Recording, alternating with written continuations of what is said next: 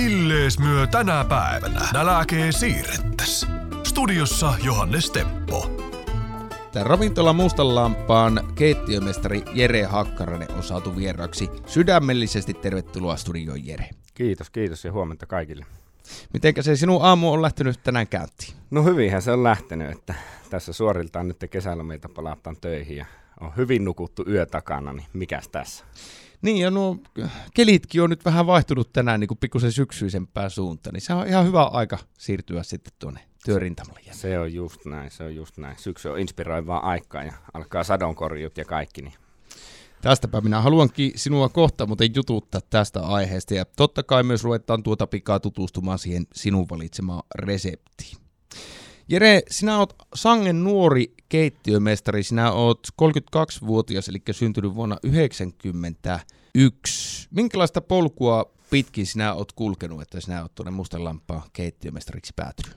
Semmoinen polku on ollut oikeastaan meikällä, että tuolta Savonialta on 2010 valmistunut ravintolakokiksi ja sen jälkeen on sitten täällä Kuopiossa aloitellut hommia ja sitten käynyt tota, tuolla Saariselällä pari kautta, pari kautta hommissa ja sen jälkeen sitten siitä, siitä siirtynyt tuonne Helsinkiin ja sitten tuossa tota, ravintola Ololla ollut pari vuotta ja sen jälkeen siirryin tuonne tota, Serlatsius-museolle Mänttää oli siellä semmoisen tota, kolme puoli vuotta ja sieltä sitten siirryin takaisin tota, Helsinkiin, olin siellä Food Camp Finlandilla töissä ja sitten kun tota, tämmöinen kysymys tuli, että tulisitko ravintolan mustanlampaan keittiön mestariksi, niin se oli sitten semmoinen hauska jotenkin juttu, että kotikaupungista tämmöistä ehdotettiin, niin sitten sitä tota, vähän vaimon kanssa neuvoteltiin ja sitten ruvettiin järjestelemään asioita, että se onnistuu, että semmoinen, semmoinen reitti se on ollut. Niin kyllähän tuo kuulostaa vähän niin kuin kummisetämäisen tyyliin tarjoukselta, mistä ei, ei ihan niin vaan kannata kieltäytyä. Kyllä. Mutta monessa paikassa, Jere, oot ehtinyt käymään ja ammattia harjoittamaan. Jos ajatellaan tuota keittiömestarin niin kuin tehtävää, miten siihen niihin keittiömestarin saappaisiin pääsee, niin kyllähän siinä täytyy ennen kaikkea olla intohimoa alaa kohtaa. Jere Hakkarainen, miten koet niin kuin oman urasi kehitykseen kaikista merkittävimmät tekijät, että tuolle tasolle ylipäätään niin kuin pääsee? Jotenkin se on kyllä aika monesti sille, että työskentelee semmoisien kaverien kanssa, ketkä on niinku taitavia, koska ne sitten opettaa ja valkkaa semmoisia paikkoja, missä on niinku, se motivaation taso on korkea, koska silloin kaikki puhaltaa yhteen hiileen, eikä tarvitse miettiä, niinku, että motivaatio on kuitenkin se niinku kaikkein tärkein, ja sen jälkeen kun ruvetaan miettimään, niin sen jälkeen kaikki on helppoa. Ketkä on sinun omia esikuvia tältä alalta?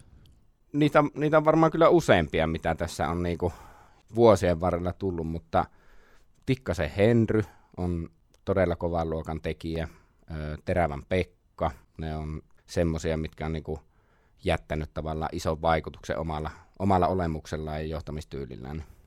Miten sinä niin kun tällä hetkellä kehität sitä omaa ammattitaitoa? Sinä olet niin keittiömestarin roolissa, niin miten keittiömestari kehittää sitä omaa taitoa? No se, se onkin niin kuin koko aikaista kehittymistä niin kuin itse ja kehittämistä sen tuotteen osalla, että sitten tota, se on paljon niin kuin itse opiskelua aiheesta. Nykyään some on pullollaan materiaalia, sä voit katsoa, sä voit inspiroitua siellä. Itse olen ostanut tosi paljon kirjoja, että on niin kuin Amazonit ja kaikki muut tarjoaa tosi laajan valikoiman, mistä voi tilata ulkomaalaisia kirjoja. Vaikka en välttämättä tietäisi edes, mitä se kieli on, niin silti mä ostan sen kirjan ja sitten mä käytän nykyaikaisia tota, käännösvälineitä aina, että saa kännykällä käännettyä sitä tekstiä opeteltua, että se on niinku, että se oma mielenkiinto ja motivaatio, niin se jeesaa tosi paljon, kun sä pystyt sitten niinku tutkimaan, sullahan vaan maailman rajana sen jälkeen. Että. Aivan. No minkälaista keittiöfilosofiaa teillä mustassa lampaassa sitten oikein noudatetaan? Minkälainen meininki sillä valitsisi? No mä jotenkin koen, että semmoinen niin kuin, tosi semmoisia perinteisiä ö, tekniikoita ja metodeita, mitä itse käyttää – ja sitten on semmoisia niin kuin perinteisiä ruokia ja niitä ehkä niin kuin ideoitu vähän uudelleen ja tuotu tähän päivään, ja, mutta kuitenkin tavallaan niitä juuria kunnioittain. Ja sitten välillä on semmoista, että mikä tavallaan tuntuu, että ne kaikki ideat ja ajatukset, mitä oman pään sisällä on, niin sitten se on semmoinen niin sulatusuuni, että sieltä tulee joku niin kuin ihan oma tuotos siihen tavallaan sen lisäksi, että tämä olisi niin kuin mielenkiintoinen ja tämä haluaisin tarjota asiakkaille, niin se on niin kuin se juttu. Teillä on nyt menu muuttunut niin kuin syksyn makuihin. Kyllä. Pystytkö hiu- hiukan kiteyttämään, että mitä on Mustassa lampassa tarjolla? Öö, tänä syksynä Mustassa lampassa on tarjolla semmoisia perinteisiä syysjuttuja. On maa-artisokkaa, on omenaa, öö, yrttejä, mitä me saadaan vielä niin kuin nyt tavallaan nauttia siitä meidän omasta kattopuutarhasta. Sieltä lisätty siihen juureksia, marjoja, juuri kaikki tämä, mitä niin syksysesonkin kuuluu, niin niitä on niin kuin koetettu tässä, että lähialueelta tuotteita ja lähialueen keräilijöiltä ja, ja on semmoinen niin kuin juuri meidän mustanlampaan näköinen ja sitten tämmöinen niin kuin syksyinen ja samalla niin kuin tuodaan sitä kuopia niin kuin arvokkaasti esille. Kerrotko hiukan tarkemmin siitä, että miten se, sitä lähdetään sitä uutta menua aina rakentamaan? No se on niin kuin hyvä kysymys, koska se on kokoaikainen prosessi, eli että ei ole tavallaan se jotenkin se prosessi ei varsinaisesti ala niin kuin koko ajan uudelleen, vaan se on niin kuin koko ajan päässä. Ja kun se vaihtuu se menu, niin sulla on jo jotakin ajatuksia, mutta sitten se ehkä niin kuin siinä vaiheessa vasta niin kuin starttaa se ö, projekti, kun sä niitä ajatuksia alat sitten niin kuin, mitä sulla on pään sisässä, niin vähän niin kuin jäsentelemään. Sä jäsentelet ja jäsentelet ja se on vähän niin kuin semmoinen mind map, minkä sä teet, ja sit Aivan. sä niin kuin puotat niitä ajatuksia, ja sit sulla on lopulta se ydin siinä, ja sit sä rupeat sitä niin kuin pyörittää, että no okei, okay, että no tää on se järjestys, näin nämä tarjotaan, näin maut ei tule toisten päälle, kun mä laitan tämä ekaksi, niin se ei sulje tätä seuraavaa annosta sitten, ja ne kaikki aspektit koostuu niin monesta jutusta, että se on semmoinen niin pankkiryöstöä suunnittelisi. Niin, niin. Mielikuvitus on vaan rajana tuossakin hommassa. Jere Hakkarainen, mikä on sinun lempivuoden aikasi, kun puhutaan niin kuin raaka-aineiden osastolla? Kyllä se aika helposti kääntyy, niin kuin, että jos sä oot Suomessa töissä ja oot tämmöinen niin suomalainen ajatusmaailma, niin syksy on se lempi niin kuin sesonki, koska silloinhan kaikki tulee. Silloin on sadonkorjuu, silloin on marjat, Siinet. kasvikset, mm. hedelmät, mm. mitä on niin kuin omenat, päärynät, kirsikat, luumut, ja muut, niin on se niin kuin ehdottomasti. Sitten kun miettii vaikka kaloja, niin kallavesi kesällä, kun tulee kuuma, niin kala menee pohjaan. Syksyllä taas ei mitään ongelmaa. Et kyllä se vaan näin on. Ja lintujen, esimerkiksi niin kuin hanhien teurastukset syksyllä, kaikki, kaikki ajoittuu oikeastaan tosi paljon niin kuin syksyyn. Niin kyllä se syksy on. Mitkä on tältä alueelta sinun ehdottomia suosikkeja niin raaka-aineita, kun puhutaan Pohjois-Savo-alueesta? Tänä aamuna, kun tuossa viestiteltiin Harri Kokoon kanssa, mikä tota, hänellä on tuossa Pellesmäessä, niin aivan super, super iso tämmöinen koe eh, hedelmäpuutarha, missä sillä on niin kuin omenoita ja päärynöitä, niin hän on siis omistautunut sille asialle ja omistanut aikaa, niin on kyllä niin kuin mahdottoman niin kuin vivaihtekkaan makuusia tuotteita, niin kuin varsinkin päärynät, mitä siellä on, niin en ole ikinä maistanut niin hyviä. Sitten ö, kallaveden kuha, todella hyvä raaka-aine, tykkään henkilökohtaisesti Kallaveden muikun mättiä, tosi puhaasta, hyvää. Siis onhan niitä. Lista voisi jatkua vaikka kuinka pitkään. Niin. Ruvetaan pikkuhiljaa lipumaan tuon resepti äärelle kuitenkin. Ennen kuin mennään siihen vaiheeseen, että kysytään, että mille nälkeen siirrellään, tiedustelen nyt, kun ollaan saatu keittiömestaritasoinen vieras, niin mikä on semmoinen, semmoinen ruoka-annos, mistä olet niin kuin urasi varrelta kaikista eniten ylpeä? Niitä varmasti on monia, mutta jos nostat yhden nyt esiin. Niitä on varmaan tullut useitakin, mistä on ollut niin kuin jotenkin todella ylpeä. Ja ehkä jos semmoinen niin kuin, tavallaan mietitään niin kuin siltä kannalta, että mikä oli semmoinen niin kuin erikoisin ja mikä oli maultaan semmoinen niin kuin tosi hienostuneen, mikä onnistui hyvin. Viime kesänä oli semmoinen kuusesta tehty jälkiruoka. Me käytettiin siihen niin kuin eri osia kuusesta ja sitten tota, tehtiin siitä jälkiruoka, niin se oli semmoinen niin kuin idealtaan puijon metsä niin siitä okay. tuli niinku todella, todella onnistunut. Ja se maistui niinku metsälle. Että se oli niinku huippusiisti. Tuossa katko-aikana Jere Hakkarainen laittoi tähän hyvin siroa lasiastiaa pöytään ja siellä on nyt tämmöinen ilmeisesti jonkinnäköinen keittopohja nyt valmisteltu. Jere Hakkarainen Mustelampan keittiömestari. Millees myö tänä päivänä nälkeen siirrettäisiin? No myös siirrettäisiin sitä kuule tänään niin tämmöisellä tota, mustan lampaa tällä hetkellä listalla olevalla keitolla. Eli että meillä on tässä tota, kukkakaalikeitto, erittäin ajankohtainen aihe, kun uutisia seuraa, että on tota, kukkakaalit Paljon. nyt tota, valmistumassa hyvin etupeltoon, niin ollaan tota, talkoissa mukana. Kyllä, kyllä. kyllä Ja sitä tota- kuulemma on paljon pellossa. Kyllä, just näin. Ja sitten tota, tämä just mainitsemani omena tältä Harrikokolta, niin sitä on löytänyt tiesä tänne lautaselle. Sitten itse olen käynyt keräämässä tuolta Kotlannista niin karhun laukkaa tuossa tota keväällä, niin sitä on siellä. Ja sitten on tota, suolattua kukkakaalia ja pikkelöityä raparperia tuosta meidän kattopuutarhalta. Hyvät kuulijat, tällä viikolla siirrämme nälkää hyvinkin hienostuneesti. Mikä on tämä valmistusaika, että saa kokonaisuuden niin kuin, tehtyä?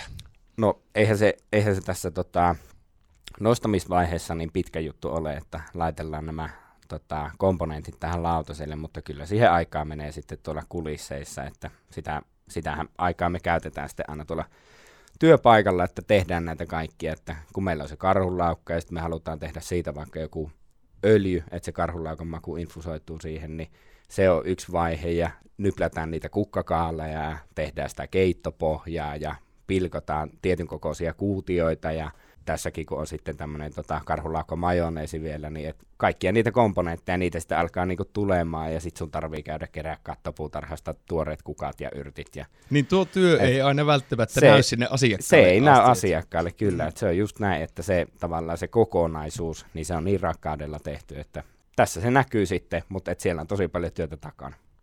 Täytyy ottaa kuva tuosta valmiista annoksesta, se näyttää jo tässä vaiheessa hyvältä, mutta kerro Jere Hakkarainen vielä tarkemmin siitä, että miten, miten tämä annos valmistetaan.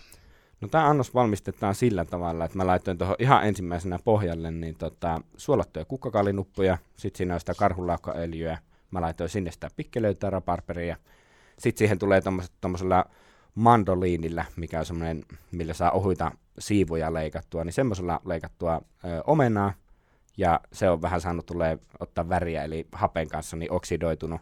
Sitten siinä on tota, stanssattua omenaa tuommoisella kukkamuotilla, sitten on pilkottua vähän kuutioksi ja laitettu tota karhunlaukkamajoneesia ja sitten on kirvelin versoa ja ruiskukkaa ja sitten kaadetaan vielä tuo keitto siihen ja nautiskellaan.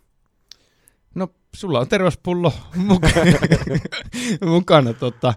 Mutta tämä tosiaan ilmeisesti nyt löytyy mustan lampaan listalta, ja Jere, tämä reseptihan laitellaan sitten jakoon tuonne Kyllä, laitellaan. kuulijoille. Ja tässä tosiaan tärkeä, että nyt tämä kukkahalli Teemu, niin mulla on tästä keitosta se ohje, ja mä painotan sitä, että tämä niin kun kannattaa itse kotona myös käyttää aikaa, että näiden mainittujen raaka-aineiden lisäksi niitä saa testata, voi testata, mutta kannattaa itse avoimin mielin koittaa kaikkea muutakin, että mikä sen kukkakaalin kanssa toimii, joten mulla on vaan se pelkän keiton resepti tässä sitten, niin se on semmoinen luottoresepti. Miten sinä sitä kukkakaalia lähdetään keiton kohdalla työstämään? Onko se näin, että sitä pikkusen paahdetaan kenties? Sitä voi paahtaa, Mm. mutta nyt tässä tapauksessa mä halusin, että se on tämmöinen tota, vaalean väriltä, että se sointuu tähän annokseen, niin sitä ei ole paahdettu. Ja siinä on niin kuin olennaista, että kun tähän pohjaan on käytetty täysmaitoa ja ruskeita voita ja vähän valkosipulia, niin se kukkakaali haudutetaan silleen siinä, että se ei ala ottamaan tavallaan semmoista niin kuin tummentunutta väriä itseään, vaan että se on se spesifi noin semmoinen 25 minuuttia, minkä se siinä niin kuin tavallaan hautuu, ja sen Mm. jälkeen kun se ajetaan blenderillä ja maustetaan, niin siitä tulee hyvän värinen sitten. Niin, että se on kuitenkin arkikäyttöön soveltuva aika on nopea er- tuommoinen. erittäin tuommoinen. hyvä, erittäin hyvä arkikäyttö. No, pitäisikö meidän pikkusen sipasta tuota niin tota. Annetaan mennä. Bon appetit.